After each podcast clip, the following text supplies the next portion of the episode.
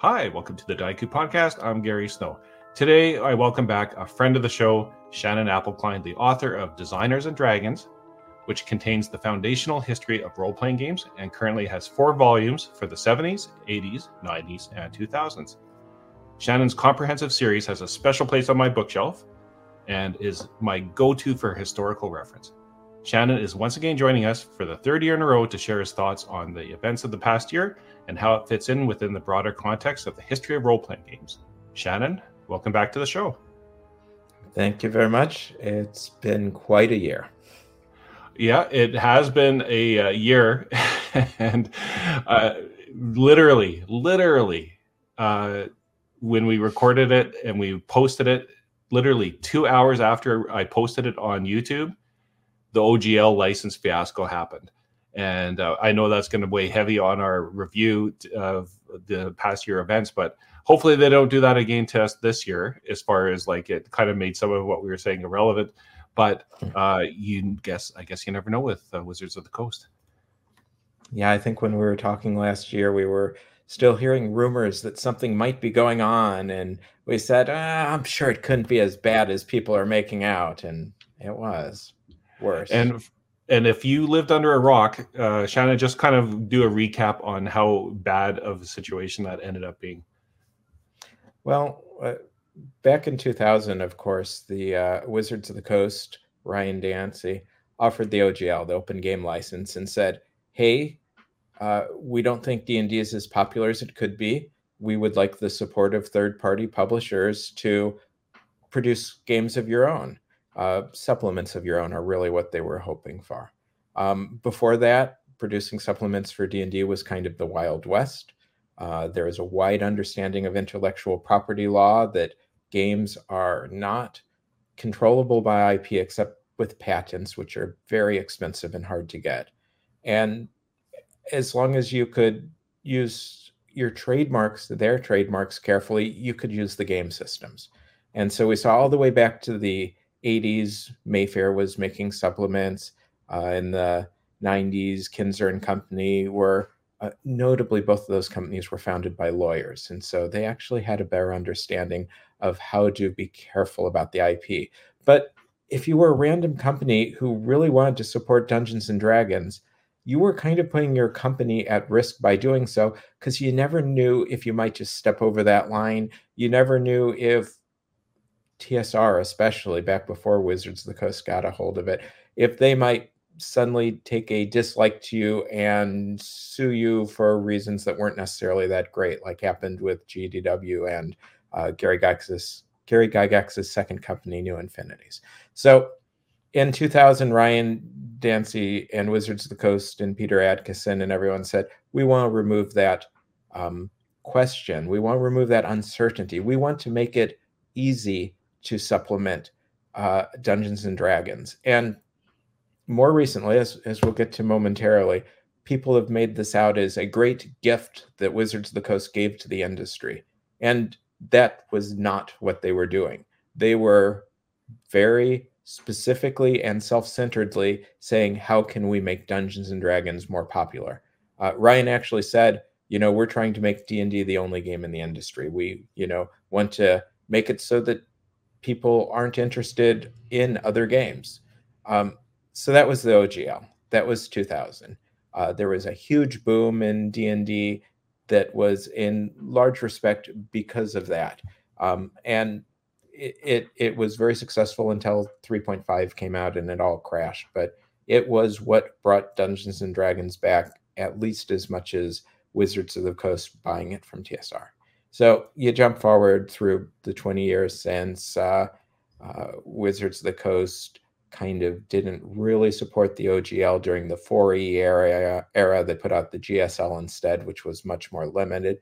But 5e came back and they uh, put the rules into uh, the OGL via a system resource document, system reference document, um, SRD. And uh, that's how it's been since 2014.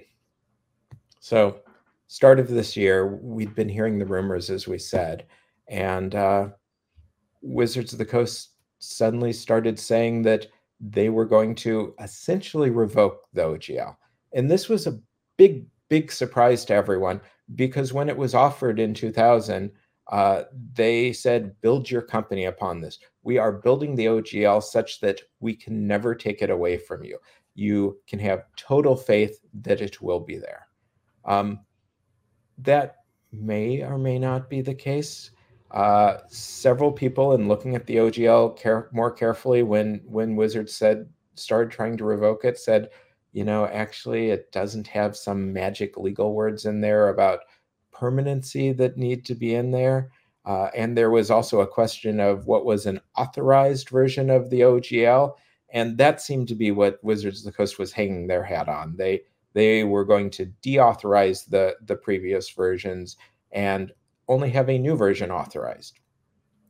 And as we got deeper and deeper into this over the course of January, it became obvious that the new version was going to give them the ability to censor material from third parties, possibly after it had already been printed, which would mean that third parties would have to destroy books, which would just be ruinous in the role playing industry, and that they were going to demand royalties from people who were making mm, I forget a million dollars a year. It was some fairly high there, number. There's there's a threshold, but uh, yeah, and not everybody that, would be affected.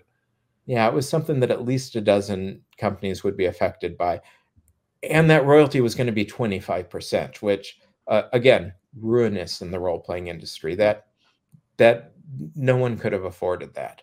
Um, this caused some discontent. Uh, both because Wizards Coast was going back on their word, because they were widely seen as trying to manipulate uh, their legal contracts in ways that were not ethical, because they were going back on their word, and because they seemed to have a really bad misunderstanding of what the role playing industry was. I mean, thinking that things like a 25% royalty, n- not that it would fly, but it would be affordable, that it would be something that people could actually pay without going business out of business that people would be okay with having their creative work censored.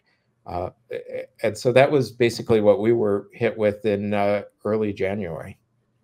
So looking back upon that like i work in corporate communications and, and, and that kind of thing. And i know when you want to put something out that kind of like flies under the radar you put it out on a friday or during the christmas busy season and uh, so you can you know cover your ass so to speak and you go oh, well we said something and here it is but uh, do you think that they were expecting the backlash that they got? Or did you think that people would just kind of go well that's the way it is uh, i think they were clearly not under expecting the backlash uh, they'd apparently already talked with some of their uh, biggest uh, people who were involved with making supplements um, they had put out uh, contracts and tried to get them signed, as far as we can tell. Uh, they clearly thought, hey, we've covered our bases. Like I said, I think a large part of the problem was they do not understand the industry, the people who were making the decisions. Uh, we have since heard that people in design development, the ones actually hands on uh, with role playing, who do understand the industry, that they were telling them, no, no, no, no, no, this this is not going to go well. Um, I think clearly the backlash was not expected, especially not to the degree. And we saw that because a couple of different times over the very long month of January, there were notably long delays in them putting out a um, announcement or news, it getting torn apart by the industry, and then them sitting on a reply for, you know, seems like forever, but was probably a week or so that says they weren't ready. They didn't know how to respond. It was they were not getting the response they expected. And is this history repeating itself from the uh, TSR days, where basically uh, corporate folks took over the gaming component of the uh, TSR franchise or uh, company? Probably. Uh, it's a little hard to say from the outside. All you can really see are the evidence of what happened. Um, certainly from the TSR days, we heard that there was a large division between corporate and design. Uh, that corporate looked down on design, that design did not like corporate. Uh, we heard that Lorraine Williams did not like gamers. I don't know how much of this is actually any more than secondhand, but but it's been secondhanded so many times that you have to start to believe it. Um, and I certainly haven't heard that people in corporate at Wizards of the Coast don't like gamers. They just don't seem to have much interaction with them. And this is uh, looking back upon the industry over time. And I know you've talked about uh, sometimes there's very creative people that really don't understand the business side of things. So they create like interesting products and then they eventually just can't uh, sustain it. But then you also have these kind of situations where um, they have business people that don't understand the creative part and they put themselves into a corner uh, and to their own disadvantage because they just don't understand the hobby or the industry. I think that's a really fair way to look at it. There have been so many companies that have crashed because the creatives were running things and and they didn't know how to. I mean, I used to work at Chaosium and you know, we had good accountants, but the people running the company were the creators at the company and they weren't always the best people to do it. I mean, Chaosium essentially well, they were at least bought out after uh, after I worked for them, and so they were pretty close to out of business. Um, so yeah, we kind of need those suits managers to have successful businesses, but then we do also run to this other problem. But but I think that's a really good way of looking at. Hey, it's not all bad. It's not great the other way either. And so basically, what happened is you had a whole bunch of, um, I guess, what you'd call maybe influencers, whether on YouTube, uh, primarily that were like really pushing back against the OGL. Uh, there was like grassroots movements to cancel uh, D and D Beyond subscriptions, and uh, just between all that bad PR and the subscriptions, and they were actually hitting their bottom line. Wizards of the Coast, and they finally did the mea culpa, and they put the um, five E into uh, Creative Commons. Yeah, I'm not sure how much of a mea culpa I'd call it. Uh, I mean, certainly uh, the the the current head of D and D, Kyle Brinks, uh, he offered some apologies, but it never entirely felt to me that they were admitting everything. They were still saying things like, "We never intended that to be a contract." The thing that they sent out for uh, um, signing from people. But I, I guess that's beside the point. Yes, they put uh, D&D into the Creative Commons. Uh, there was a lot of speculation of, oh, it's going to be irrelevant because the new version out at the 50th anniversary is going to be incompatible. And that seems to have been totally unfounded. Uh, we've been getting previews of the D&D books at, at PAX this year. They look really cool, the 50th anniversary ones, and they're still holding with them being totally compatible. So I think them putting D and D into the Creative Commons is still very meaningful. And th- that wasn't their only kind of miscue on the year. It just kind of seemed like it just it was not not their year, and so they had uh, a disastrous creator summit um, with a lot of the YouTube influencers uh, that I mentioned earlier, and that didn't really go over that well. Yeah, they seem to be trying to use it. It was in March or April to to try and paper over their problems that had happened with the OGL. And uh, I heard multiple people say that they felt like they were being used just as props. And uh, after you know the second or third droning info commercial from Wizards, the uh, uh influencer started asking some uh, very pointed questions, not just about the OGL, but about diversity at Wizards of the Coast and other uh, problems have been ongoing for the last couple of years. And uh, they turned it around, and I don't think it was what Wizards expected. And then uh, they also had uh, uh, brouhaha over the the Pinkertons going to somebody that received some uh, Magic the Gathering cards by mistake. Yeah. Apparently, yeah, uh, maybe by mistake. It's never actually been explained how he got them, but but the point is that Wizards of the Coast thought it was appropriate to use an extra legal police force, you know, the kind of thing that you use to coerce and intimidate people when you are rich and are powerful to get back some cards that had already had a video made of it. It I mean, I think in the modern day hiring the Pinkertons should practically be disqualifying. You should understand that uh, they have not been good people. They are not good people. Extra legal police forces are not good things. And the fact that a toy company thinks that they need an extra legal police force is very, very disturbing. It, I mean, the GL had the the possibility of destroying a good chunk of the industry, so that was a big, big deal. But using the Pinkertons any other year would have been, I, I would think, catastrophic PR wise, especially since people who were afraid to reveal their names for fear of retribution said Wizards has been using the Pinkertons since at least 2017.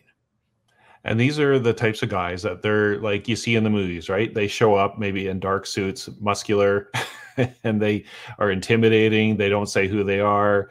They're just like there to basically uh, showcase the force that could be falling upon you if you don't uh, come to their terms. Yeah, they were telling uh, this YouTube influencer that he was going to be sued for $200,000 fined, I think, not even sued, that, you know, he could end up in jail, blah, blah, blah. And, you know, they basically force their way into homes with things like that. They force people to give them stuff you know, if this guy had had a lawyer standing next to him, the lawyer would have laughed and told the Pinkertons to go away. But they depend on, you know, threat, fear, um, uncertainty. They not not good people, not not a good type of people. Uh, I mean, they're not the people who were murdering strikers in the 1800s, but they're they're the descendants of that in a maybe more civilized modern society. And uh, to continue on, and I promise everybody at home, we're this is not about all Wizards of the Coast, but it's a big kind of story this year that uh, how they just kind of just never found uh, their what the right footing was for anything, and so we're just going to go through this laundry list of. They also published some AI art. Yeah, accidental to a certain extent. You can't blame them because it was an artist who did the work It wasn't even straight AI work. He had his originals and then he used AIs to improve it. And if you look at the two, the improved AI are just so much worse than the originals. Um, and it, you know, maybe had been sitting around for two years or something, but it's kind of their fault too because you know the AI art started started appearing I, last year. I guess it must not have been sitting around two years, and a lot of companies reacted strongly to it. Uh, Chaosium's the first one I know of who said, We will not use AI in our product. You may not submit AI to us. Uh, Kickstarter claimed at the time that they were going to uh, start pulling down AI products and, and pulled down some. There was a really strong backlash against it starting in late 2022. And a year later, Wizards hadn't done anything about. They had not felt any need to make any policies against it. And so again, it, it felt like a disconnect to me. Like they they just didn't understand what was going on in the rest of the industry. And you know, afterwards they did the right thing. They you know made a policy. They said no AI art. They uh, pulled that art uh, for new versions of the book. Um, I know it was first viewed in the the PDFs. I I assume it made it into the print, but but I believe it's been replaced now. But then on the other hand, they put out an ad for Magic the Gathering last month which had an AI background that had been made. You know, just kind of a background to to display a bunch of pieces of real art. But uh, it was a couple of months after they'd said their artists can't use AI art, but apparently they were still willing to do so in their marketing department. So it, it looks like maybe things are not as um, settled there as one would hope and we'll the topic of AI art is l- later on in our discussion, so we'll probably move on here. But as uh, Hasbro and Wizards of the Coast went through the year, uh, at the very tail end, and once again, this kind of seems like reminiscent of last year, where they're putting out announcements during like holiday time, and everybody's kind of busy and distracted. But they dropped their book distribution, um, and they've and their stock has been kind of steadily climbing. And then they finally announced uh, some layoffs recently uh, that um, was, I think, somewhat typical in a corporate world, but uh, still kind of uh, speaks to where Hasbro was at. Yeah, it, it, unclear what's going on with their their book distribution. It like much of the stuff they did this year got some bad publicity, but we have no idea what their plans are. They haven't seen the follow up, but but the layoffs, Hasbro uh, announced early on the year that they were cutting back their workforce. Uh, the toy sector, at least for Hasbro, has been doing kind of badly. Uh, they laid off 800 people over the course of the year. And then this last week, they announced another 1,100 layoffs. When you put it all together, that's about 30% of their workforce, eh, which is a huge amount. Uh, and perhaps most surprising was that it did cut into Wizards of the Coast. Wizards of the Coast for a couple of years now has been kind of the shining star in uh, Hasbro's uh, set of companies. I mean, the person running Hasbro now was the uh, CEO of Wizards of the Coast just a few years ago, uh, which I think speaks to to how well they respect and appreciate what's going on there. Uh, in this year, especially with Baldur's Gate, Baldur's Gate three, which just exploded their uh, digital uh, sales, uh, and the D and D movie. which didn't do as well as it might have, but was certainly great mass market exposure for them and a couple of the Magic the Gathering um, expansions, particularly the Lord of the Rings one. Wizards of the Coast did great money wise from from what we know from the outside, but I mean Hasbro has to talk about some of their stuff in their quarterly reports, and so the fact that they were cutting people was a shock, and they cut really senior staff. They cut Mike Mearls, I think is the the name that everyone saw, who has been out of D and D for a couple of years, uh, but you know he was the architect of d&d 5e which is what all of their success currently is built on uh, he was a prime consultant working on Baldur's Gate 3. He was working on some of those Magic the Gathering uh, supplements that did so well. Um, but they cut cut a lot of a lot of senior people. And the thing is, Hasbro's been cutting senior people from Wizards of the Coast for 24 years. Um, it has created a real vacuum at the company, which I think is exactly what causes problems like the OGL thing. They don't understand the industry because they've cut the people with the best experience in the industry, and so they do really um, stupid stuff. and all of this on the cusp of the 50th anniversary and the relaunch of uh, whether they want to call it one D&D, uh, 5.5 or 6. And you said you saw some sneak peeks of that. Is that correct? Yeah, I mean, they're saying, I, I think it was PAX where they uh, talked a fair amount about the player's handbook and touched on the, the new Dungeon Master Guide and the new Monster Manual. Uh, the player's handbook is going to be the biggest rule book they've ever put out. Uh, besides the 12 core classes, it's going to have 48 subclasses, um, or maybe 48 classes total. I'm not quite sure which, but 48 or 60. That's amazing. That's so much variety, so much variability wouldn't they have loved it if we were talking about how tremendously cool that is? And that's tremendously cool. That's that's a book i haven't played d&d in several years and still i, I want that book.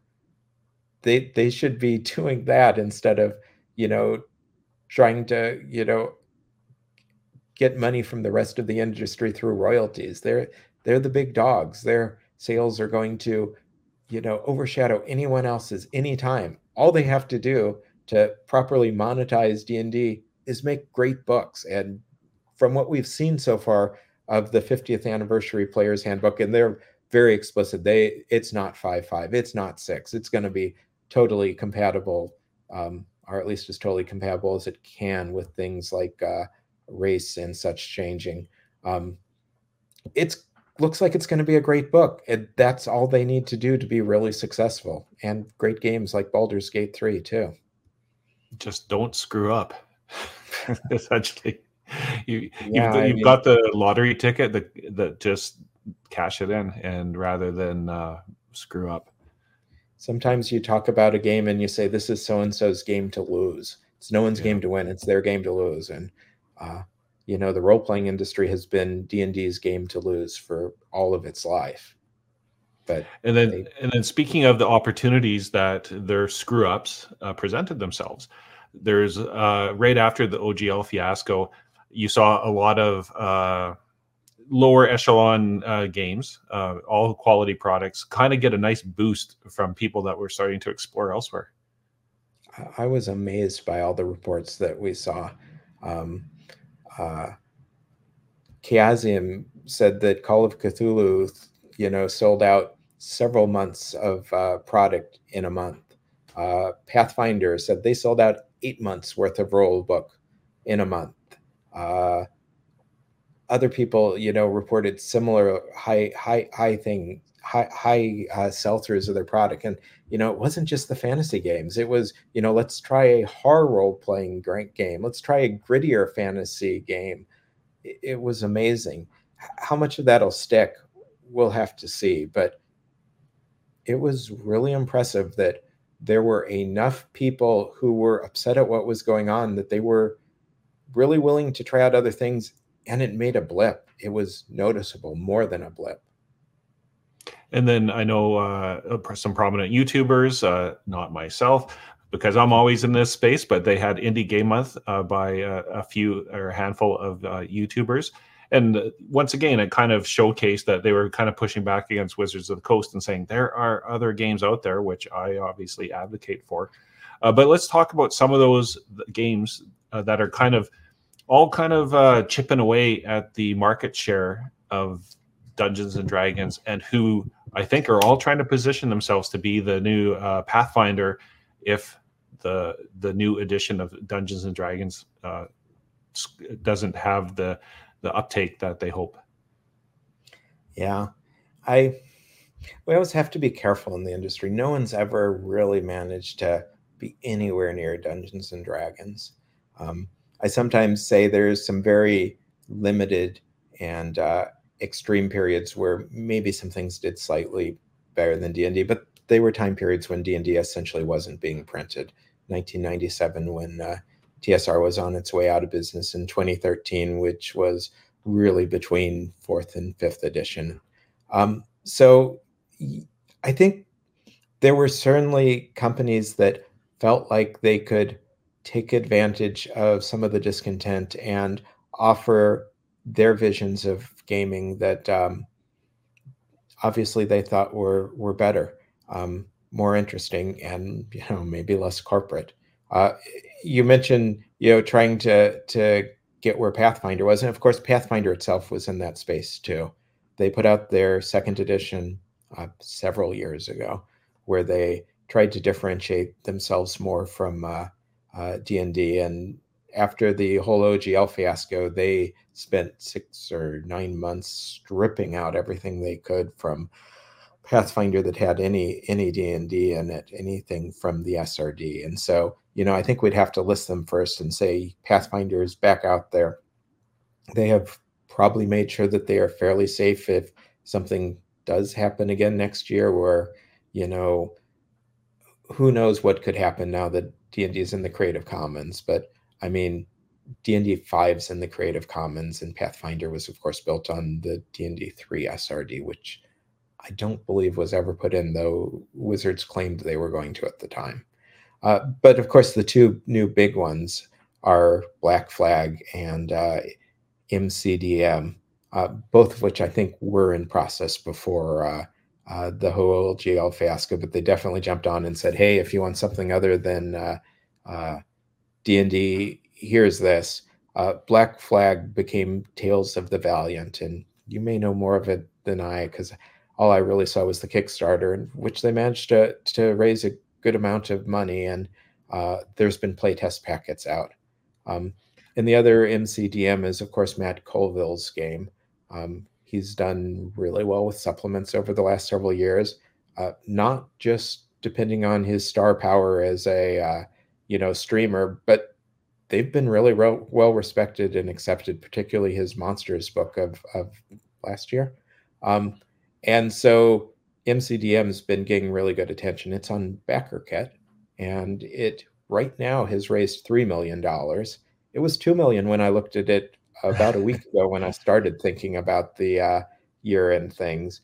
Uh, I think it's probably going to end up uh, five or six million dollars by the time it closes on January fourth. Uh, and it advertises itself as being uh, more tactical. Um, more more focused on combat when resumes. Um, and so that that's what its spin is. But I, I, think MCDM is is the one that has the potential to possibly uh, uh, push past uh, Pathfinder. not D&D, but but it might be a threat. I mean, D&D 5e when it came out, people were still so angry about 4e. D&D was off the market for more than a year between 4e and 5e because their uh, uh, cancellation of it was so so abrupt. Um, it wasn't clear how well it was going to do, and then it did great. And you know, we have to attribute some of that to the design of the game, to a real, you know, return to to classic mechanisms and ideas, while simultaneously accepting, hey, there's been changes in the uh, uh, design design tropes of the industry. But I think you also have to say streamer streaming had a lot to do with that. Uh, when I look at what what made gaming so much more popular in the 2010s in particular, streaming's right up there with Kickstarter. Uh, is probably the two biggest things. And for D&D, it was streaming. And Matt Colville was one of the streamers, you know, probably not quite the influence of Critical Role, but I'm not sure because it's not quite my corner of the industry. Um, and so him putting out a game that should make Wizards of the Coast a little worried in a way that perhaps nothing has since Pathfinder. Well, I find the timing of it very interesting because if you look at the the fine print, and uh, I don't think uh, maybe a lot of people even even care about that, is that it's a two and a half year wait for this product, and the timing of the backer kit or the crowdfunding for it seems to me like a very strategic move on Matt Colville's part. That he's saying like I want to make sure that I like undercut D and D before it comes out, and I want people to know that my game is coming. But two and a half year wait, that is like astonishingly long. And I've often said like we hold uh, smaller game designers to a higher uh, standard uh, beyond Far West, which we will talk about later. But on, but um, that is something that like most people say design the game and have it ready to go before you hit to kickstarter but the fact that he put it out there using his leverage as a youtuber to be and you know obviously he's built up a lot of credibility over the years so people trust that he's going to come through with a good product but the fact that it's two and a half years away and the timing of it right now and during the holiday season which uh, common knowledge is do not put out a Kickstarter during the holiday season because nobody has money to invest in it. It's just it seems to me that he saw the, this unique opportunity to go. I'm going to hit them right now, and then hopefully uh, I'll be able to cut into their market share. Wow, it, it certainly seems likely that the 50th anniversary books, when they're actually out, are going to suck a lot of oxygen out of the room. So, um, I think we still don't know exactly when they're coming out. Um, and so I, I could see that he might have tried to get it out in advance of the 50th anniversary to make sure he was going to get the attention. We should remember that Pathfinder did the same thing. Um, when uh, uh, the OGL got stepped back on from D&D 4e, uh, Paizo very quickly decided they were going to start working on Pathfinder. And so in order to kind of make sure they had some of the attention too. They had their beta out as a printed product at Gen Con in 2008, a year before the actual product was released. So it's not two and a half years, but that was, I think, a similarly strategic decision to get their own game out before the other new game got all of the attention. And then let's switch gears into the OSR world. We, you know, we talked about um, Kobold Press and Pathfinder, but some of the other kind of smaller OSR retro clone kind of um, areas. And so Shadow Dark by Kelsey Dionne, it seemed to be it hit at the exact time when they should, uh, as far as getting in there after the OGL fiasco. People looking for new things, and that was a very uh, big su- surprise to a lot of people. Yeah, that was either very lucky or very clever. It kickstarted off at the end of February, which was within a month of the OGL fiasco, and it raised over a million dollars, which uh, for an OSR product, it, they've done extremely well in, in recent years. It's been very obvious, uh, you know, with products like Mothership and, and other releases that people really are interested in that old school play. But but a million dollars for an FRPG in the OSR space, pretty astounding, pretty impressive. very lucky or very clever. And uh, Labyrinth Lord? Yeah, Labyrinth Lord has been working on a second edition, uh, which is very cool. And very abruptly during the uh, OGL uh, fiasco, they decided to switch it over. And rather than just doing the second edition as a retro clone, they're kind of going more expansive and doing kind of more mythically related classes and things that are really going to differentiate it as a game. And, you know, for me personally, that made me much more interested in it. I mean, I already have my my BX clone, which is right here, old school essentials. If if I want to, you know, play BX, I will play Gavin Norman's, you know, excellent, well laid out, you know, very carefully crafted game. So having a you know different BX clone that that actually has some variety, that's very exciting to me. So I feel like you know as horrible as the whole OGL thing was for a lot of industry the industry and a lot of people working in the industry who suddenly had a lot of uncertainty. And the OSR, it kind of feels to me like it's it's freed things up. You know, it it has made people say, you know, hey, we kind of have to step away from particularly the older SRDs.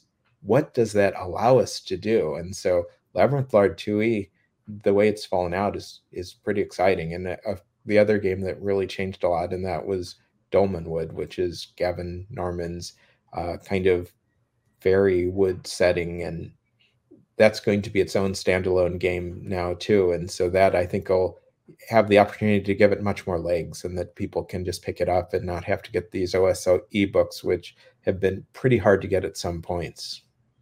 And and Dolmenwood, I know uh, a lot of people were upset because they were actually hoping for it to be a OSE setting and then yeah. I know uh, Gavin maybe somewhat st- strategically about with the OGL, but also uh, just the content uh, made that kind of decision to go. No, it needs to be its own game, and uh, uh by all accounts, it was successful. A lot of people are very excited to see it, and uh, he's built up a incredible reputation of providing quality products. So I, I'm excited to get that in my hands. Me too. It it's always read to me like, what if Erol Otus wrote a role playing setting. And so it's kind of psychedelic and weird and neat. So I'm looking forward to it too. And I was disappointed it wasn't OSE. Um, but it apparently, as I said, came out somehow of the the concerns over over over the OGL, and uh, I think it'll help them sell it better.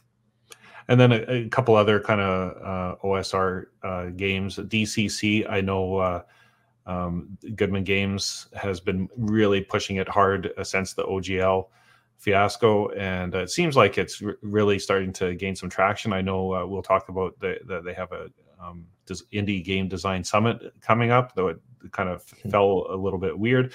But I know that they're really trying to push themselves into the space as well as uh, Matt Finch also had a new edition of uh, Swords and Wizardry. Yeah, yeah. DCC has always been pretty great. And I, I, would say the coolest thing they've done in, in recent years has been really going back to sword and sorcery authors. So they have their new Jack Vance setting in material out. They did their Fritz Leiber one a few years ago now. They're publishing a pulp magazine on sword and sorcery on an irregular basis. They're doing pretty cool work there. So it's great to see them if they're lifted up by the OGL problems. And yeah, it was great to see uh, uh, Sword and Sorcery back in Matt Finch's hands, and they did a Kickstarter too, raised one hundred fifty thousand dollars or something like that. Um, you know, he was with Troll Lord Games on it in, for many years, and now he gets to do it on his own again and really put a spotlight on it. So very cool.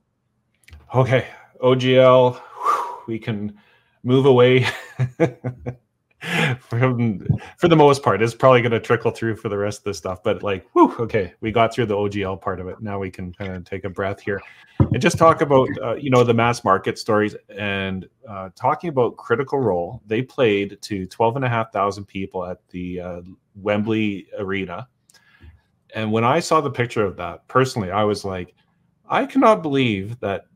12 and a half thousand people paid good money to go watch people play a role playing game. It's beyond me me that I could actually see that happening, but yet it's a thing. So who knew? Yeah, who knew? I mean, Wembley Arena is a music venue, and it looked like a rock concert. And is this just a fundamental shift in like the audiences? Like, do you have a sense of uh, the the age or the demographic that are uh, critters, as they call them, um, and who watch this? And do they only play uh, 5e? Uh, like, and how how do you see like that audience moving in and maturing? And well, do you think they're gonna kind of flame out and go, I'm gonna move on. I'm I'm starting to have careers and family and all those types of things that often derail people. Yeah, it's hard to say. I don't know what their demographics are. Um, I would hope that they are going to, you know, continue playing and continue moving through the rest of the industry, not just D and D.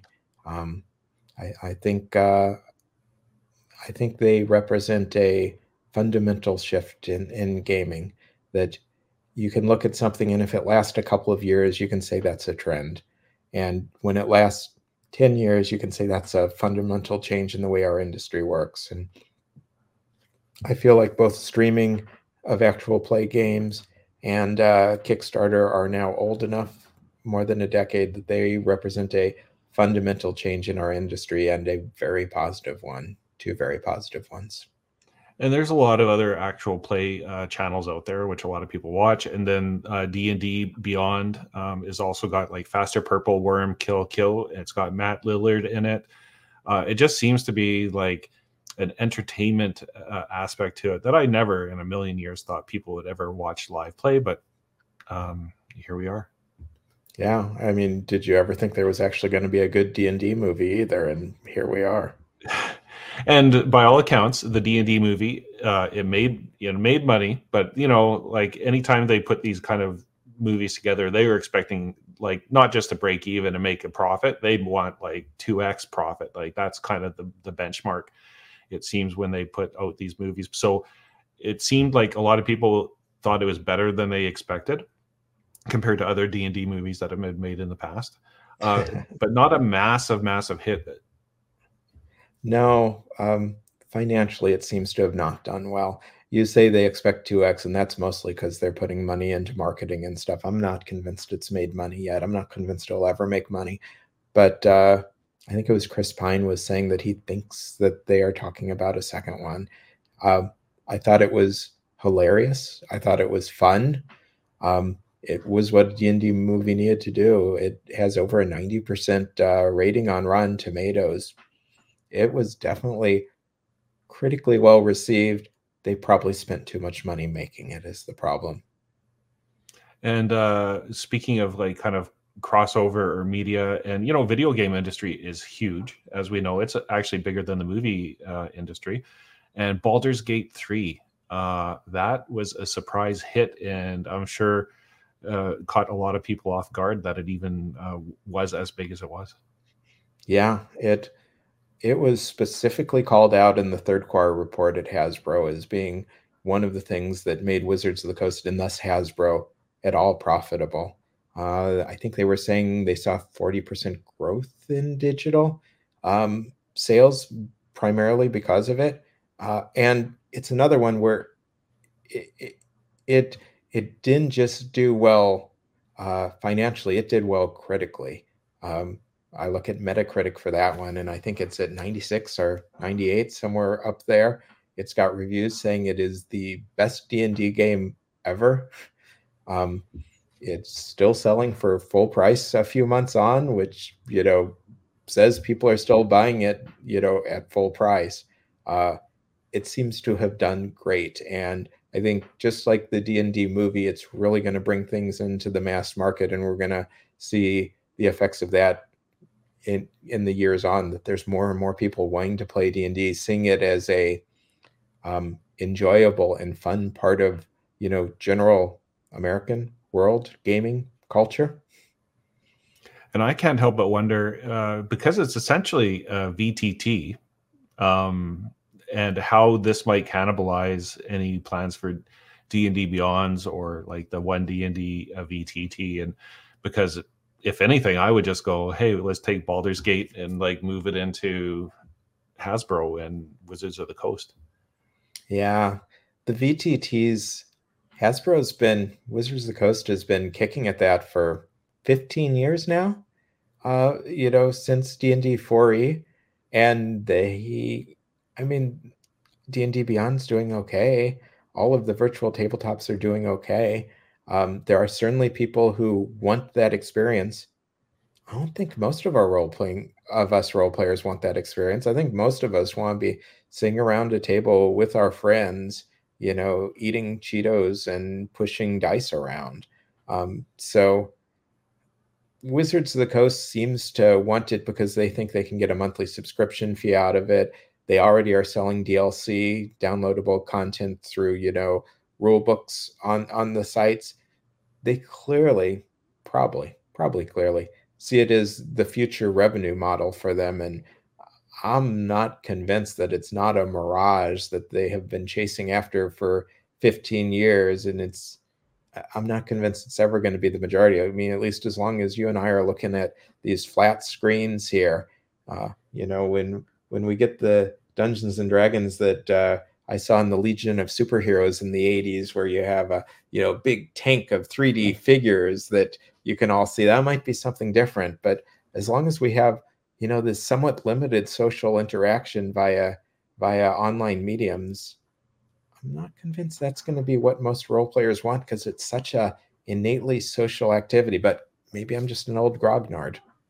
That's what I keep thinking because I'm the same as you, but I'm maybe I'm just like long in the tooth and and start to lose touch with things. But uh, you know, talking about the pervasive nature of role playing games in pop culture and mainstream media, we've got stamps for uh, Warhammer for their 40th anniversary, and we got stamps for D and D for their 50th anniversary thinking back upon those days of uh, you know finding a red box in a drugstore or a hobby shop or a comic book shop yourself like did you ever think we'd end up in that state where like it's part of like the lexicon and the culture of the north america and the world um, absolutely not and uh, if you had asked me two months ago if i thought there was any chance there would ever be dungeons and dragons postage stamps even after we'd heard about the Warhammer stamps, I would have told you no. So it is it is shocking that it has reached that level of mass market penetration. And shocking that Ray Renninger and the people at Wizards of the Coast who helped design those stamps managed to sit on it for about two years, not not let it leak out. Yeah, and that's pretty cool. And then uh, speaking of another uh, old trusted uh, name in uh, role playing, Tunnels and Trolls. Uh, Rebellion acquired them recently. Yeah, that was very exciting. I mean, Rick Loomis very sadly passed away a few years ago, and so Flying Buffalo disappeared.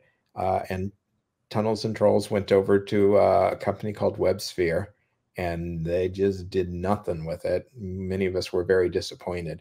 And so it going to Rebellion, that's very exciting. Um, Rebellion's flirted with role playing before. They actually owned Mongoose Publishing for a brief time and that was not a great partnership apparently but maybe them having it on their own will do it um, Tunnels and Trolls is very interesting because it was one of those games that had a very early translation, uh, not translation, uh, publication uh, in in the UK.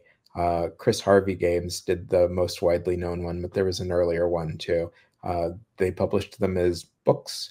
Um, you know, like uh, paperback books uh, because they had all of the solo games. And so they really penetrated the UK market, which was true of several games, Traveller, RuneQuest, a couple of others that had their own printings out there. So Rebellion, also being in the UK, they probably see it as something that has nostalgic value and that they can do very well with it. And I think they might be right. And so that makes me very hopeful that they'll do a big push on it, but we haven't really heard what that's going to be yet. Now, was it Webbed Sphere that kind of threw out the fact that uh, all these people that had been maintaining the property just out of sheer love of the game of Tunnels and Trolls, didn't they reach out or like send cease and desist? Was that Webbed Sphere WebSphere that did that? Maybe I, I don't really remember that. The whole Webbed Sphere era just seemed to mostly disappear, but um, possibly. Okay, well, onwards and upwards, and I know uh, it's funny. I I often stumble across old tunnels and trolls uh, solo games, and uh, that seems to be a, bigger trend. You know, speaking of people that want to sit around the table and be social or VTTs, I see like a huge growth in uh, solo games. Um, like we've had uh, Geek Gamer on to talk about solo games, and uh, more and more like the removal of the GM and having the mechanics in place for solo games seems to be a trend, at least that I'm seeing. Yeah, I think so. Uh, we've seen a lot of um, the old classic solo game books coming back. Lone Wolf has been um, constantly getting uh, rebooted and reprinted for about 20 years now. A lot of that from Mongoose, but even since Joe Dever's passing, there's been new ones coming out. Um, kind of over in the board game sphere, we see so many board games that have uh, solo options, automata, they often call them. And uh, you know, we've been flirting with it in the uh, role playing field uh, pretty much since the indie games started coming out. So many of them had GM-less play. Um, so it does seem like a trend that's kind of pushing in a lot of different ways.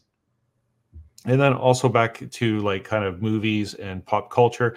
Uh, Evil Genius uh, sued Netflix for using their idea Bible in the Rebel Moon movie. And yeah, you know once again like you see these opportunities for games to impact movies and movies to impact games and like it, it's kind of interesting to see how it worked and in this case it didn't uh, work out so well for evil genius.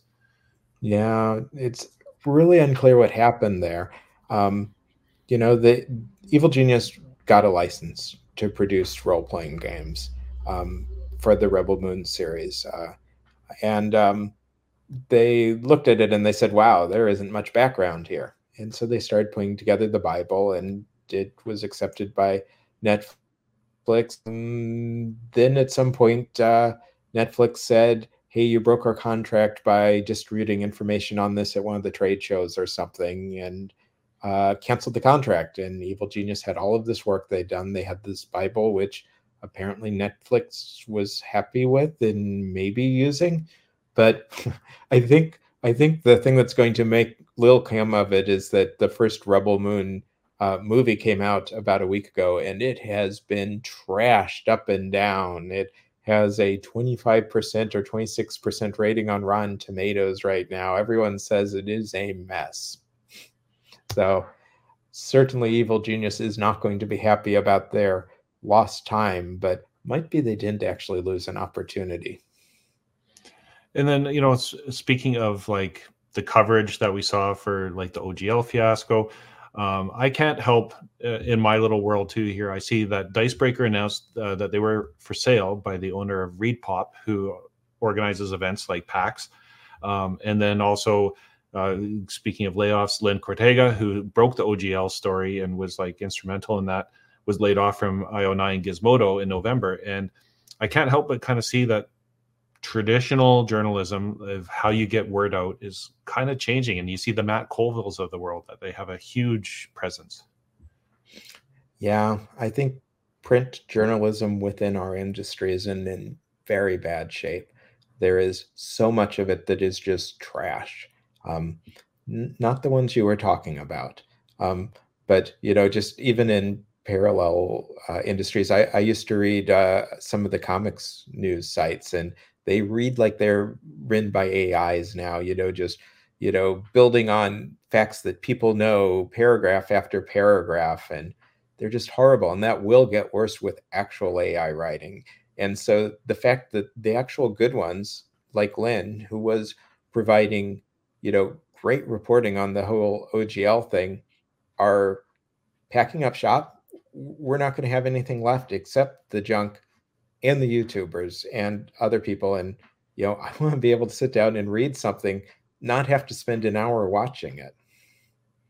Yeah, and I would say a, part, a lot of that is just marketing, advertising revenue. Uh, it's mm-hmm. social media is like scooping a lot of it, so it's tough for a company like Dicebreaker to sell advertising on their website. Yeah, because it's just not uh, in line with the way things have been moving with social media advertising, and uh, and, and it hasn't been for a long time. I, I ran RPGNet for many years, and the advertising revenue we pulled in was always much less than it should have been for the impressions we had, or so it felt. And then you end up where, uh, uh, not to say any of these uh, publications, but then you get that sloppy journalism where it's just copy, cut, paste, and that's Top a story and hope. And, yeah, yeah, all that kind of stuff. Uh, in conventions, we're back in full swing after you know uh, COVID happened, and then last year was better, and then this year got back into full swing. But the the audacity that could almost be a role playing game itself. Uh, maybe it's like uh, Honey Heist or uh, Blades in the Dark. Gen Con Card Thieves. That was pretty incredible to hear that story and actually the actual the volume of what they stole and the value of it. Holy smokes! Yeah, a quarter of a million dollars worth of cards seems to be what what they settled on, and these were two guys, game designers actually, allegedly. Allegedly, these two guys just walked on and grabbed a cart full of uh, Magic the Gathering cards from a retailer or plopped them on a card, I don't know which, and just walked out with them. Uh, fortunately, there were people who thought they looked suspicious and took pictures. And uh, I believe there might have been some cameras in the area too. They have arrested these two game designers who allegedly took these cards, as is shown in all these pictures and uh, they're up for felony theft charges because the value was so high. But man, it's just awful that at our top gaming convention of the year, you know, maybe one of the biggest places uh, other than you know our own dining room tables that we really feel safe in a part of a community that there's people doing that but I mean, it's not surprising the community's gone so big well, it's amazing what you can get away with with a clipboard and a confident uh, smile and walk in and see what happens. And then um, also Wizards of the Coast, maybe in efforts to kind of build back some bridges or also know back into conventions. Yeah, it was such a shock when they stepped back from it during the 4E era. So, you know, if the OGL fiasco is what brought them back to conventions, and they're just doing minor stuff, but but still, that's that's going to be a big plus because, as I said, I think one of their biggest problems is a disconnect from the community, uh, which means it's not going to do any good if they just have the designers there because the designers they know the community, but if they actually get some of their management there, that's that's what I think would make a difference. And so now moving into our kind of crowdfunding recap of the year, and and we'll start off with Kickstarter, um, Far West. and for those that don't know about Far West, just give us a, a, a recant or a retelling of the the long saga of the game Far West yeah. Kickstarter. So Far West was Gareth Michael Skarka's uh, Wuxia slash Western RPG. Uh, he kickstarted in 2011, which was pretty much at the start of the uh, kickstarting era for role playing games. Uh, the first first kickstarters of uh, uh, Node all came out in that year, um, and um, it's now 2023, and the game kind finally came out in PDF this year. So, what happened in between was uh, Gareth mostly stayed in touch with his um, uh, fans, backers, uh, but promised, I think some websites list like 80 times or something, uh, various times in which the game was definitely going to come out. And uh, obviously it didn't. Um, I, I felt, I always felt really bad for Gareth because it was clear that he had this weight of responsibility weighing upon him. And for whatever reason, he was unable to fulfill it. Um, and you know he had it weighing on him for 12 years that's just awful but on the other hand he was really pissing people off because he was saying things that in retrospect were clearly not true about you know how close the game was to completion and so you know on the one hand it was a really strong example of the dangers of kickstarter um, that if you offer up something that is not yet done, which is perfectly okay by Kickstarter rules, especially if it's a creative project, you might find yourself in a position where you do not feel creatively able to produce the product. Because, I mean, when we write, when we draw, when we do whatever creative things, you have to be in the mindset to do it. You can't just, you know, sit down and do it without producing crap if you're not in that mindset. And I, I think the anxiety and tension over an unfulfilled Kickstarter is just going to make that worse and worse. So it certainly showed that danger. But I also think there were a lot of people who were really mean to Gareth for a very long time over a relatively small amount of money. And like I said, I understand some of that because he was making promises that he was not keeping again and again and again. But I think it was an awful situation for everyone involved. And I am so happy for him and so happy for all the people that uh, backed it to get a copy. I actually got a copy, not because I backed it, but because I backed another game that was also late and they, they cross gave copies away from it, uh, of it.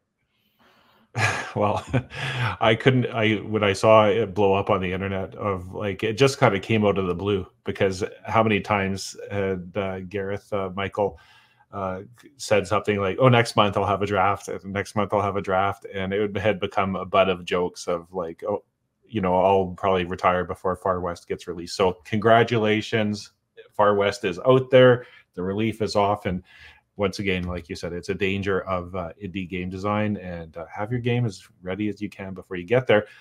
Speaking of delays, I can't help but talk about. I think when we first had you on the show, we were like kind of talking about the success of Mothership and over a million dollars, and here we are, three years later.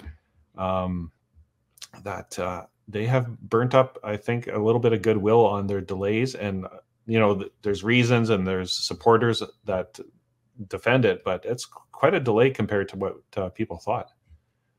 Yeah.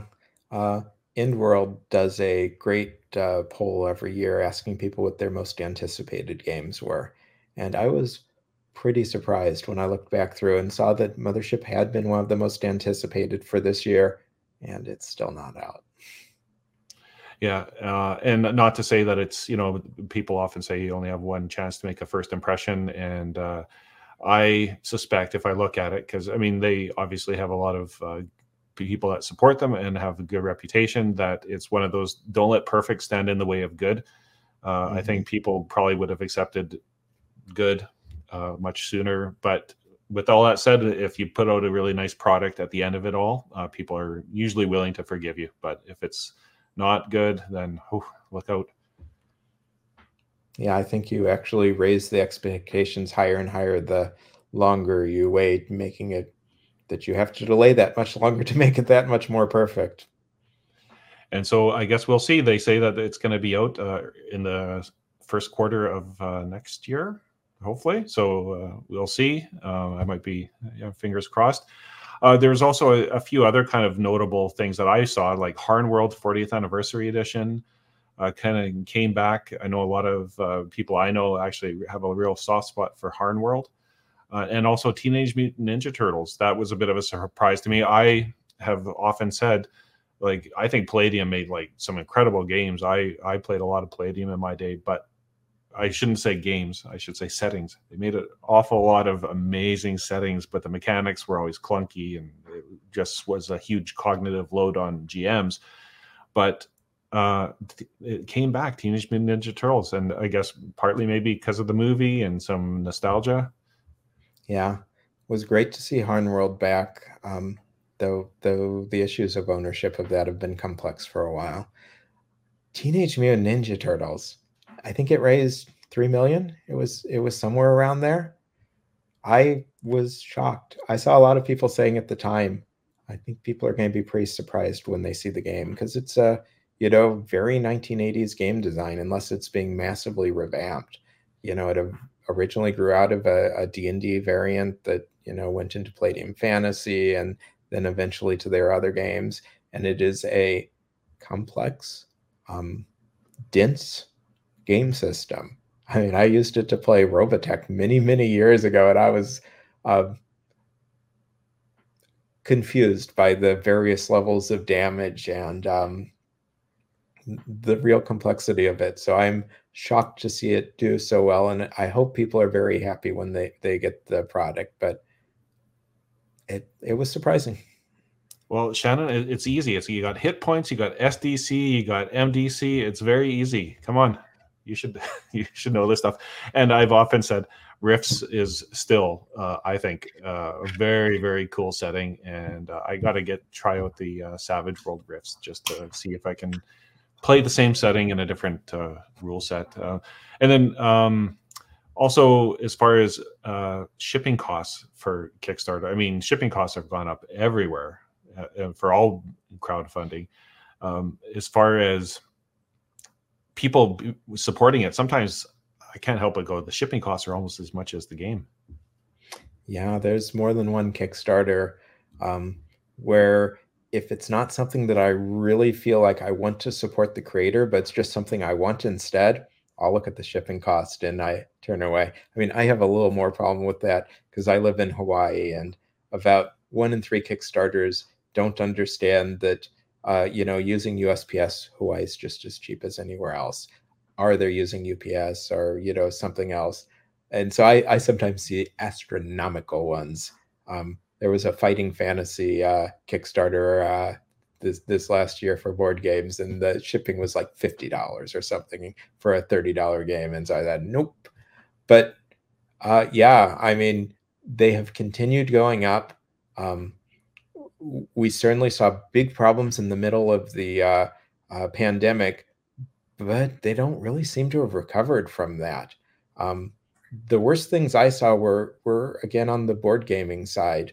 Um, there's a company who has basically been holding their customers up, saying, "Give us more money." Or we won't ship your products, and yes, you can ask for a refund, and we'll consider whether we want to do refunds. Uh, you know, when we see which ones come in, and you know like one of their games they were asking like for an extra $50 or something these these are not small amounts and you know they may be representative of the changes uh, that's a company that has had several ones backlogged so it starts to become less obvious if they're actually trying to fund additional kickstarters or past kickstarters or or who knows what i mean kickstarter is not a store we know that. I think most people who kickstart don't know that, um, or at least they don't internalize it. Um, but on the other hand, uh, I expect companies to give uh, their best efforts to put things out. And, you know, if they don't make as much profits as they expected, oh well. I mean, I don't expect them to go back into their own pocket to fund things, but some people have. And uh, on the Kickstarter note, I mean, you provided a, a top 10 list of uh, Kickstarting funding. Um, I, and we talked a little bit before we went live, I was shocked at how many 5e products were in the top 10 that I had never heard of. And I kept in my head going, is that because I've got my own little niche of the OSR and like indie kind of games?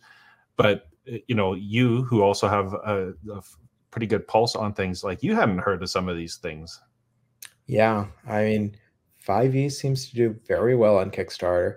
Um, you said top 10 list and it's it's a list of kickstarters over a million dollars so these are are highly successful kickstarters and you know maybe they're streamers i don't know of you know you if you do a popular stream you can get you know 10 or 20,000 people who will buy your product no matter what and um, that's that's enough to hit that that million dollar level. Um, it's more than enough. So I don't know exactly where they're coming from, other than the fact that I will say 5e is very successful. Wizards of the Coast has been telling us that for several years. It took us a few years to really believe it. It is very obviously true. And there's probably people like me that just still refuse to believe it. So it's, uh, it's probably to my own detriment, but we'll see what happens. Um, and then backer kit. Uh, Kickstarter has always uh, relied upon other people for, for, fulfillment, and that's always been like a, an Achilles heel, I guess, uh, as far as like you always needed to figure that piece out, and they refused to get into it. And then Backer Kit said, "Well, we'll take care of that," and then uh, they did that very successfully. And now they said, "Well, guess what? We'll just take on the front end of it too and uh, push Kickstarter out." So they had a big splash with Gloomhaven yeah, the Gloomhaven Grand Festival. I want to say Kickstarter, but but backer kit. You know, it was one of the first really really successful ones I know, and they were helped by the fact that they were um, funding a wide variety of things. They're we're funding a uh, Gloomhaven role playing game, which has some star names on it and looks really neat. Uh, second edition of Gloomhaven, I think, was in there. I'm not sure all what. So they had a lot of things that you could spend your money in. You know, you could you could fund for hundreds and hundreds of dollars. But they also raised five million dollars from that buy a backer kit. Um, I think that may be what showed a lot of people it was very viable. Um, and we've had two more backer kits of full on role playing games because, like I said, the Gloomhaven had other stuff mixed in that have exceeded a million dollars on backer kit. Um, Mon- Monte Cook did one, uh, the Magnus Archives, I think, that uh, was related to a podcast um, that did two million. And uh, right now, MCDM is there, and it's like we said earlier, already at three million. And my guess is it's going to hit at least five or six. I may be underestimating; it might hit ten. Um, uh, those clearly show, hey, why not just get on backer kit? You only have to pay out once, uh, and you know they will uh, let people back for a while, and then they'll do all the normal stuff they do that you don't want to. You know, the context fulfillment, downloads, whatever you get through there. So, it seems like a one-stop solution could be deadly to Kickstarter. Um, I don't know how much of it is based on having to have a large audience already, but but those ones have been very successful this year. Uh, my biggest problem is I haven't found a good way to search through them yet, like I do for uh, Kickstarter, to make sure I got all of them. So there could be others I don't know of. Yeah, discoverability is always a, a problem with any of these platforms, and I have to say, I uh, and I have no proof of this, but I, I can't help but think that Backer Kit basically went to uh, the folks at Gloomhaven and and uh, said, "Hey, what, we'll reduce our commission if you come on," because they wanted to like hook some of the big players. But that's just uh, speculation. however, however, it happened, it certainly yeah. showed how viable it is as an alternative, which hasn't been true for GameFound in the role playing industry. They were the other big one that people were really experimenting with. And, you know, this year I could find two that exceeded a hundred thousand dollars, which, you know, when I stopped, you know, listing all the Kickstarters over a hundred thousand a few years ago, there were over a hundred. And so it just doesn't seem to be doing as well, but BackerKit, it might be. GameFound seems to be doing very good for board games, but it's all about where your audience is. Yeah, for sure. And uh, I know that uh, you had mentioned that Evil Hat uh, is back to Kickstarter with Apocalypse Keys, and I think they had flirted with GameFound for a while, and that might have been as a result of uh, the uh, oh, what the heck was Kickstarter talking crypto like? Yeah, 2021. I don't, even, I don't even remember what they were talking about at that 2021 point. Kickstarter said we're gonna redo Kickstarter with blockchain. blockchain I actually do technical writing for blockchain. Um, so I looked at that and I said, what are they talking about? You know, it just seemed totally out there. And they did it at a point where blockchains were receiving a lot of really bad publicity. Uh, it was because of a very specific technical methodology that's used by Bitcoin and the success of Bitcoin. But it kind of got everyone upset at blockchains in general. And, you know, so they introduced the thing that didn't make any sense, that gave them lots of bad publicity, that got people talking about leaving the platform. It it was as bad as what Wizards was doing this year, um, except they didn't keep doubling down on it. Um, so yeah, Evil Hat. I know they tried one thing out on, on game on GameFound. Um, I don't know if it was their big plan to do it or not, but but as you say, their their newest material seems back on Kickstarter, and I would guess that's probably people are saying we should probably stay here. Um, I mean, there's several several different crowdfunding funding platforms, and to date, Kickstarter's the only one that's been really successful for role playing games. But they've also been introducing more and more restrictions, causing people problem. The biggest ones being uh, the limitation on um, simultaneous uh, unfulfilled campaigns. Um, and so I know like Russ Morrissey over at EN World was saying, you know, the limit is such that we can't actually put as much into the pipeline as we want. We have to stop and pause, even though, you know, we have the model where we can push them all through. We know what we're doing. We can't do it with their their new rules. And So that is that's another thing that's pushed some people off of Kickstarter to use others, but only for their subsidiary things that they don't think are going to do as well, anyways.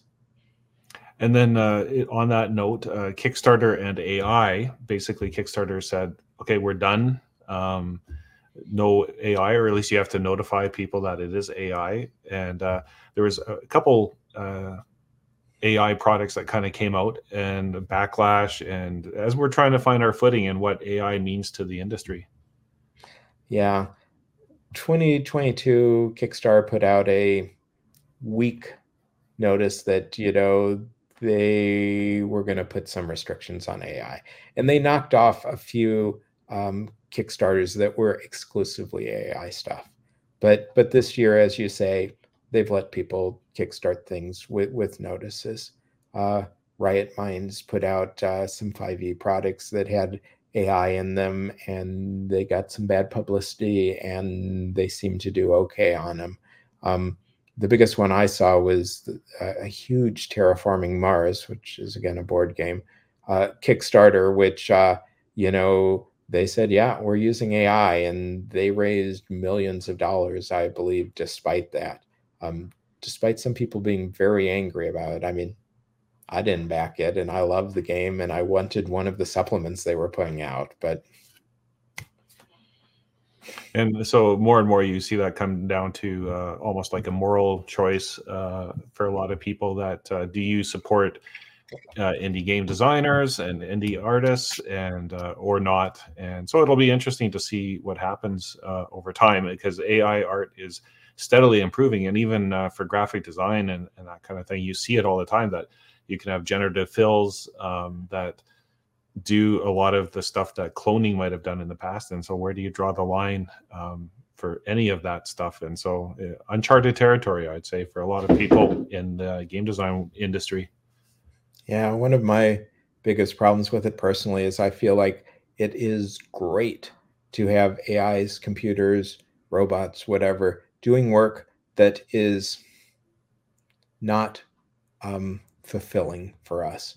You know, whether that be scanners in a you know grocery store or you know figuring analyzing uh, you know scientific uh, medical things to find new you know things we might try and use to cure cancer that that's great but when instead we're replacing creative jobs that actually fill our souls that are not the things that we do because we have to but because we want to. That becomes very problematic for me.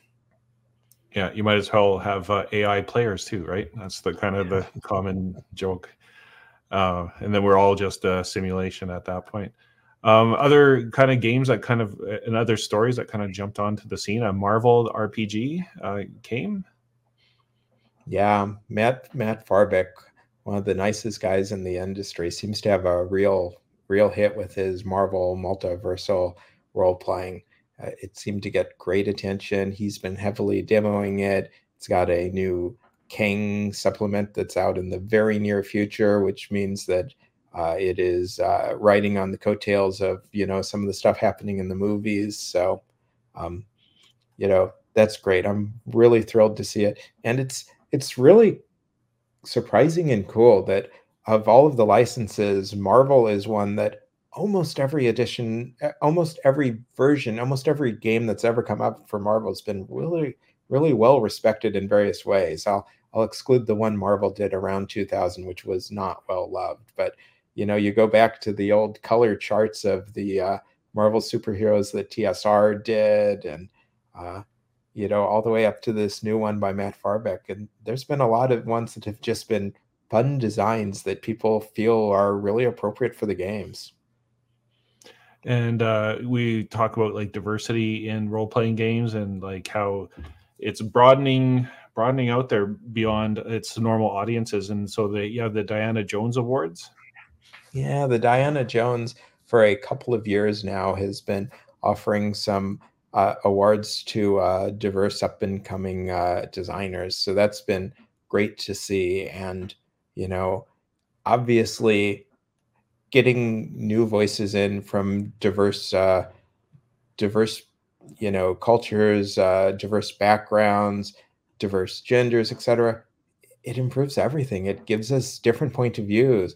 I mean, a, a lot of one of the coolest things about role playing is that uh, we get to put ourselves into these roles, these characters, these personas that are not our own to try and experience lives in different ways. You know, it's kind of the same thing you get from reading, but in a much more, you know, personal to you way. And so the fact that there's an increasing number of people being welcomed into the field and being supported by things like the Diana Jones Awards to show us, you know, viewpoints that we would never would have considered. That's amazing. It's cool. It it betters all of us, and it's so sad to me that there is a small group of people who are angry at that. And then, uh, you know, on the kind of the same line of uh, thought, uh, DCC uh, they announced an indie RPG creator summit this coming January, so after the new year, and uh, their marketing for it uh, raised some controversy or some backlash. Oh, it was very unfortunate because they put out their initial shot of I, I, think they have 40 or 50 participants overall and they put out an initial grid of you know like 2.5 2 by 5 of 10 of the participants and they were all middle-aged white men. And that was not a good look and you know who knows how in the world they decided that. Um, a lot of the names from what i saw were people who were you know, more involved with Goodman Games and DCC. So that might be why they chose that particular set, but got them a lot of backlash. And they very quickly put out another one that should, you know, hey, you know, here's some of the more diverse participants. And, you know, I feel like Goodman Games has, you know, tried to make sure there is diverse participation in that, that that they weren't excluding that, but the fact that they initially put out this ad just showing the white men shows shows just kind of the societal cultural you know things that that people might not be purposefully doing but they're things that disadvantage minorities within the culture as a whole because they just how are how things get done how people think about things. And luke gygax is back at troll lord well he he has at the least um, managed to get them back a license for Gygax games. This is great, amazing. You know, Gary died in 2008, and shockingly, uh, his widow pulled all of his the licenses for all of his products. Troll Lord Games was in the middle of producing Castle Zagyg, which was finally Castle Greyhawk, kind of at least as it was being recreated decades later. Uh, you know, they had the uh, various fantasy world books. Um, I think they had just started uh, reprinting the Gord Gord the rogue in a nice hardcover for the first book. They were doing great work. Lejendary Adventures. I think maybe Mongoose had picked up a new license for it, and all got pulled. Um, and so I, I I think the assumption was, hey, you know, maybe she's found some bigger publishers. Uh, and then 15 years went by. and all of Gary's later work, the stuff that he actually owned instead of TSR owning, it's been off the market. You know, you haven't been able to get it. Some of it was only ever available, you know, in very limited runs or PDFs. And so that was effectively impossible to get. And so uh, apparently, I don't know the specifics, and I would love to know more of them. There's apparently now, you know, a judge involved with the estate and as far as I can tell from what's been said, he gave some rights to Luke to license things, and Luke licensed them to to uh, Troll Lord. That's what it looks like to me. And so Troll Lord already did a pre-order of a new print of the first Castle Zagyg book, which was Yggsburg, um, uh, kind of you know defining the urban areas. It's what uh, Gary was most interested in in the product at the time. Uh, and they also did a Kickstarter and raised about $100,000 for an adventure of his called The Hermit. So, uh, from what we've heard, uh, Luke and our troll lords have said we need these to be successful if we're going to maintain the license from the court. Looks to me like they've been successful. So, I've got my fingers crossed. I mean, what we're all really hoping for is, you know, first of all, that the the last products that that came out, the you know, first look at the runes and dungeons and the very high levels of Castle Zagyg get reprint because those were very low print runs and they had to be destroyed several months after they were printed. And, you know, even more so, I think we're we're hoping that they're able to to go beyond that. But I don't know if they will because uh, uh, Gary apparently asked that his notes never be published, and so we don't have those. And the prime people that uh, Gary was working with have now moved on. You know, one of them's like running Northwind Adventures now, uh, where he's done the very successful Hyperborea game, and so we will see. That's Jeffrey Talanian. I'll put a link up above. I just interviewed Jeffrey uh, probably about a month ago, so and we talked a little bit about that. Um, and then uh, Andrews McMeel, uh, who is a big publisher, they had an RPG division, and they did uh, Neverland, and they did Oz, and they did Zweihander and Blackbirds, and everything seemed to be going great. And then they just shut down the division uh, suddenly. Yeah, that was very unfortunate. They uh, they closed it down right at the end of 2022, and uh, from everything we've heard, it was still selling very well. The royalty checks apparently were still very good right up to the day that they closed. And so um, I talk about comparatives sometimes in Designers and Dragons, and it's when a um, publisher has two different product lines, it doesn't actually matter if they're both doing well. It matters if the lesser line is doing as well as the upper line. And so I would have to guess that uh, they decided the role playing games were not doing as well as their other books that they were producing. And even though they were making apparently very good money, you know, when they looked at the costs they put in and the money they got out, the percentages just weren't as good. And it, that's obviously hard. Um, you know, some things like the yearly uh, uh, layoffs at Hasbro, those speak to me a very bad break, breakdown of capitalism where you um, no longer actually care about the products you're producing, you care about the value you're generating for stockholders. And the problem of comparative uh, sales, it's tougher because like your infrastructure costs go up, what you're paying your employees goes up, and it does start to be a real issue if something's not doing as well. So that was very, very sad. Um, but I'm very happy uh, Daniel Fox got Zweihander back. Um, he he has new companies and he's doing new work. He was uh, very unhappy about the Andrew McMeel deal going under from everything we've seen on social media, but but he seems to have bounced back and I think most importantly he got the game back. That's always the big danger when you uh, link up with a corporation that they might hold on to your your IP that you brought with you forever and not use it. That that's the real scary thing and he's going to be able to use it if he wants, which is great. Yeah, and I think that going to that whole aspect of like uh, you know a lot of game designers, indie game designers in particular, they they just want to break even. Like they they would be doing this anyways, and they just want to break even, and that's fine.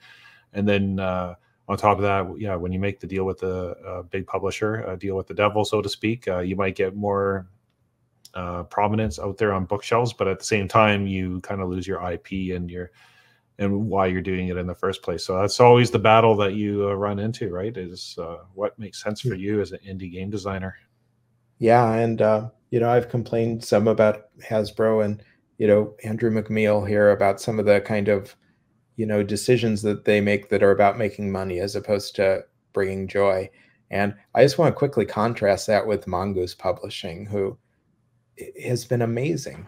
They have been over the last two or three years shifting over to uh, employee owned model. I mean, basically, they're giving the company away to the the employees.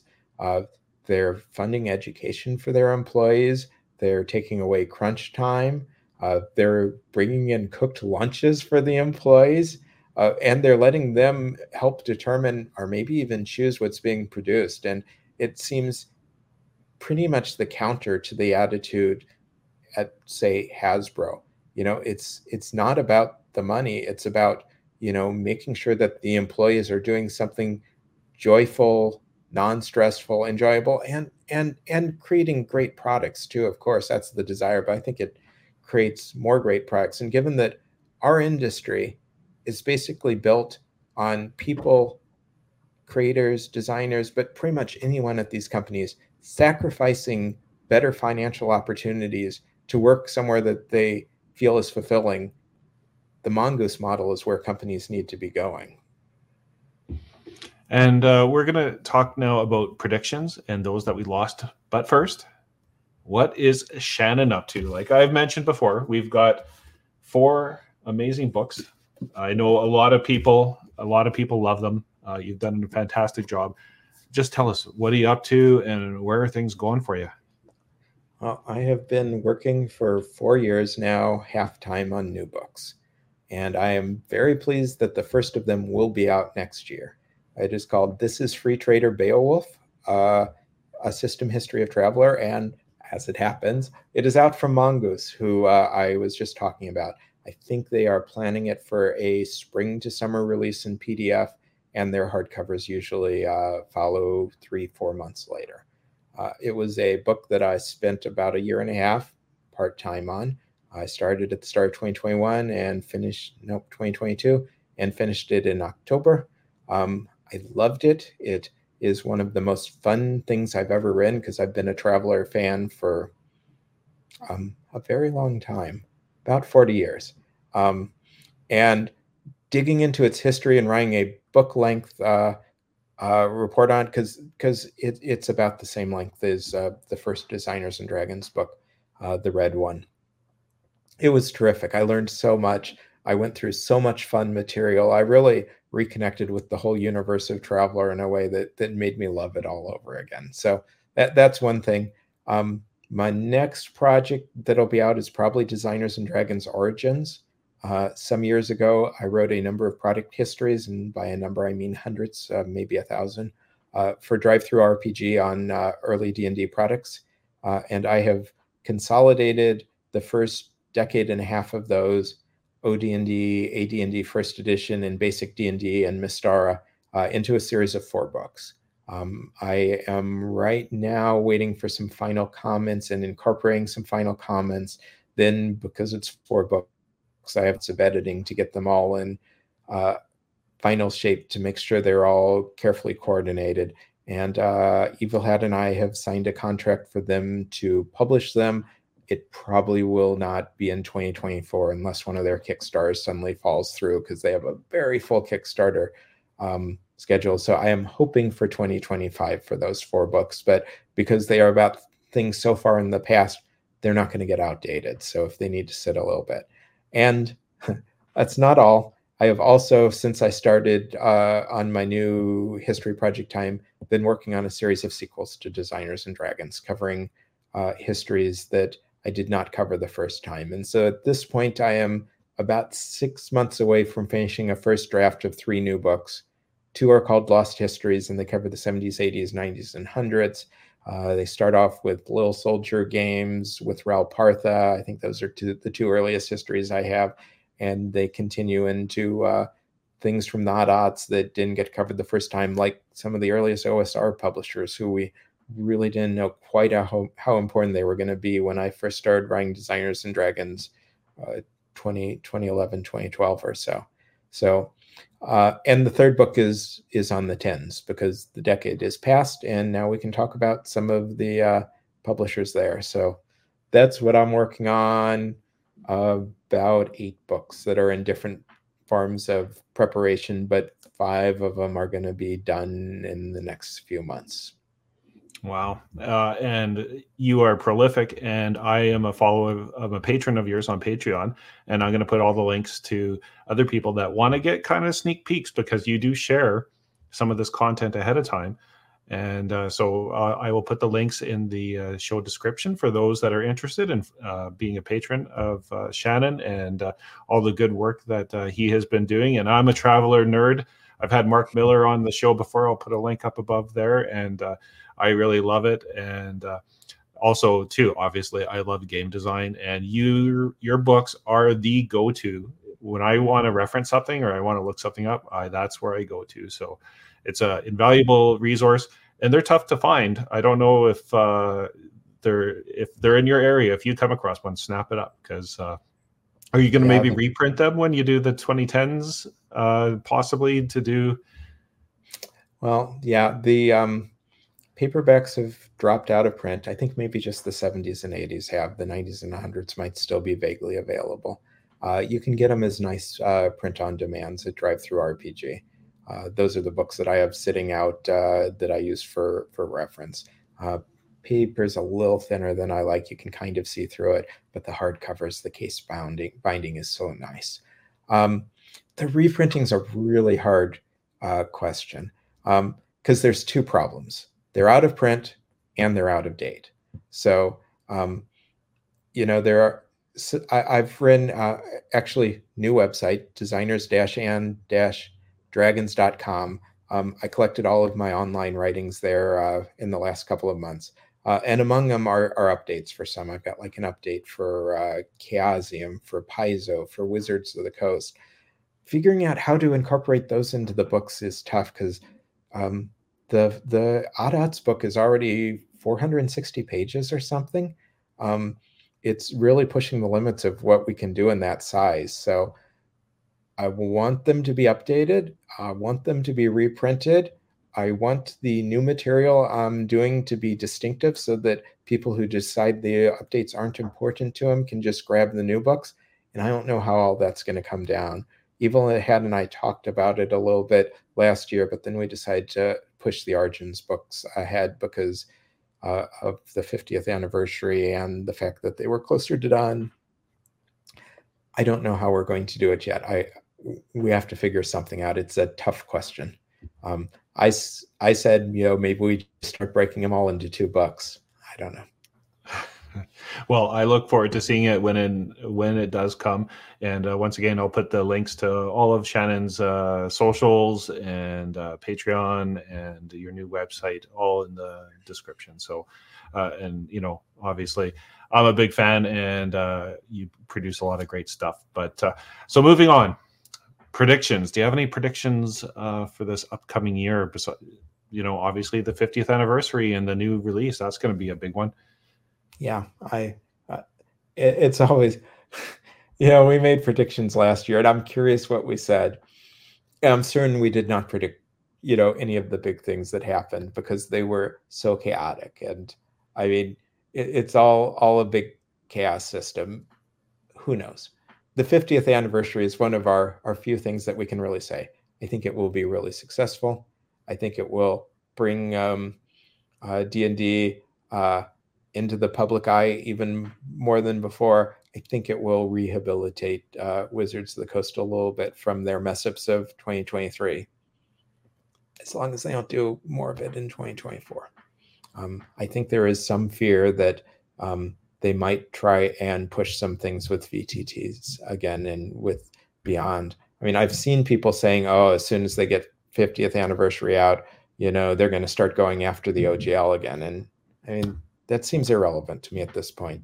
Five five E's in the Creative Commons, three isn't, and there's a lot that's built on it, but I don't think Wizards cares about it.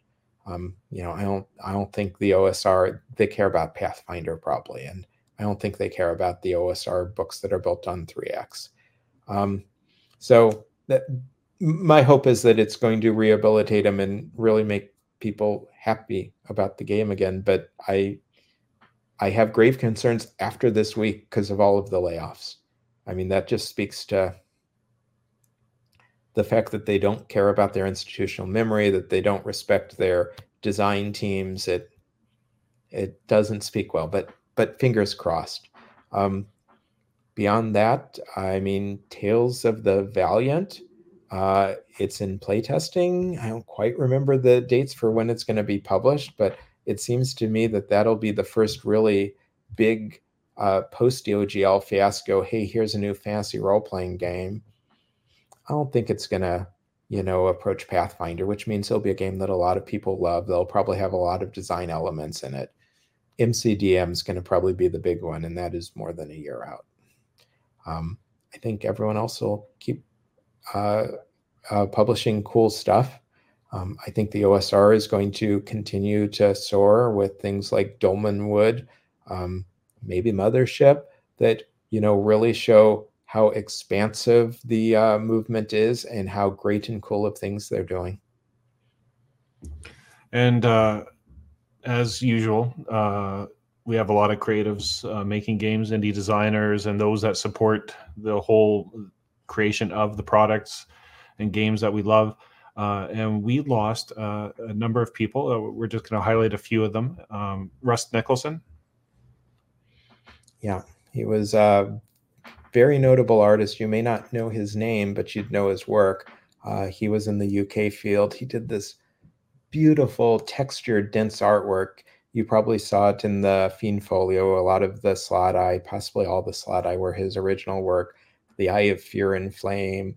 Um, he did a lot of the uh, British editions, at least of the uh, um, fighting fantasy books. I, I, really feel like he um, kind of set the tone for almost all of uh, what British artwork, British fantasy artwork looked like in our field early on. And um, Peter L. Rice. Yeah, Peter L. Rice was uh, one of the companions. Uh, role playing company you probably haven't heard of today, but in the 80s they were producing uh, supplements uh, for D&D without being named for D&D as was common at the time that were kind of amazing for their uh, focus on plots and story and real society is- societal issues. They you know were about drugs and prostitution and crime and other things that you know, weren't in the average dungeon, but were approached as serious issues. They, I, am sorry that they kind of disappeared after the companions closed up. And um, the Lost Histories actually has a history on them, and I was able to talk to to Peter a few times before he passed, and so hopefully we at least have a little bit recorded now, even if none of the books have been in print for decades. And Jonathan M. Thompson. Yeah, he was the founder of Battlefield Publishing. I'm not familiar with most of his work. Uh, you know, he was a small indie. I think his kind of biggest uh, latter day uh, work was on a Robotech role playing game um, that came out in 2019 or so. But he also uh, was one of the de- prime designers on Prime Directive D20, which is, of course, a you know not Star Trek but Starfleet universe. Uh, RPG in the D20 system. He passed very young and unexpectedly of, you know, uh, infection that he got in his arm, which was pretty shocking to a lot of people, I think. And Darren Watts. Yeah, Darren Watts was one of the defenders of justice, who were the people that took over uh, the hero system in the 2000s and did great things with it. You know, it was, I think, the most prolific and uh, uh, productive period ever for Hero Games. A lot of that was uh, Darren's partner Steven Long, who uh, would write a million words a year, and uh, that is not exaggeration. He would he would write a million words a year. Um, but Darren, besides being the uh, co-founder of that, also was a real force on the convention circuit. Um, you know, really mentoring people and helping them and working with them. And he was very gravely missed when he passed and uh, Wynn Woodruff. Yeah, she was a very notable pioneer uh, for uh, women in game design, working for White Wolf and Wizards, and later co-founding Lone Shark Games. And uh, uh she was doing it before there were many women in the field. And uh, uh, we'll have more listed in the in memoriam at the end, but I just want to uh, say, uh, Shannon, uh, thank you for joining us again and imparting the wisdom that you've built up over a lifetime of studying the history of role playing games and why we love them. Uh, so, just thank you very much for uh, coming on the show again. It's been a pleasure. Always great talking with you. And uh, for those at home, uh, I just want to wish you a safe and happy holidays and a great new year. And uh, and uh, and indie games is uh, you know the highlight of the channel uh, and kind of what we strive for. And i really appreciate you being on the journey of uh, sharing all these uh, creative minds and uh, designs that we love to play. So thank you for joining us and much appreciated.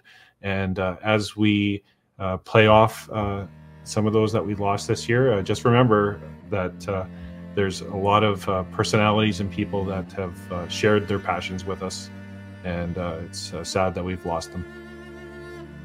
And so tell the designers that are still around how much you like their work. Exactly.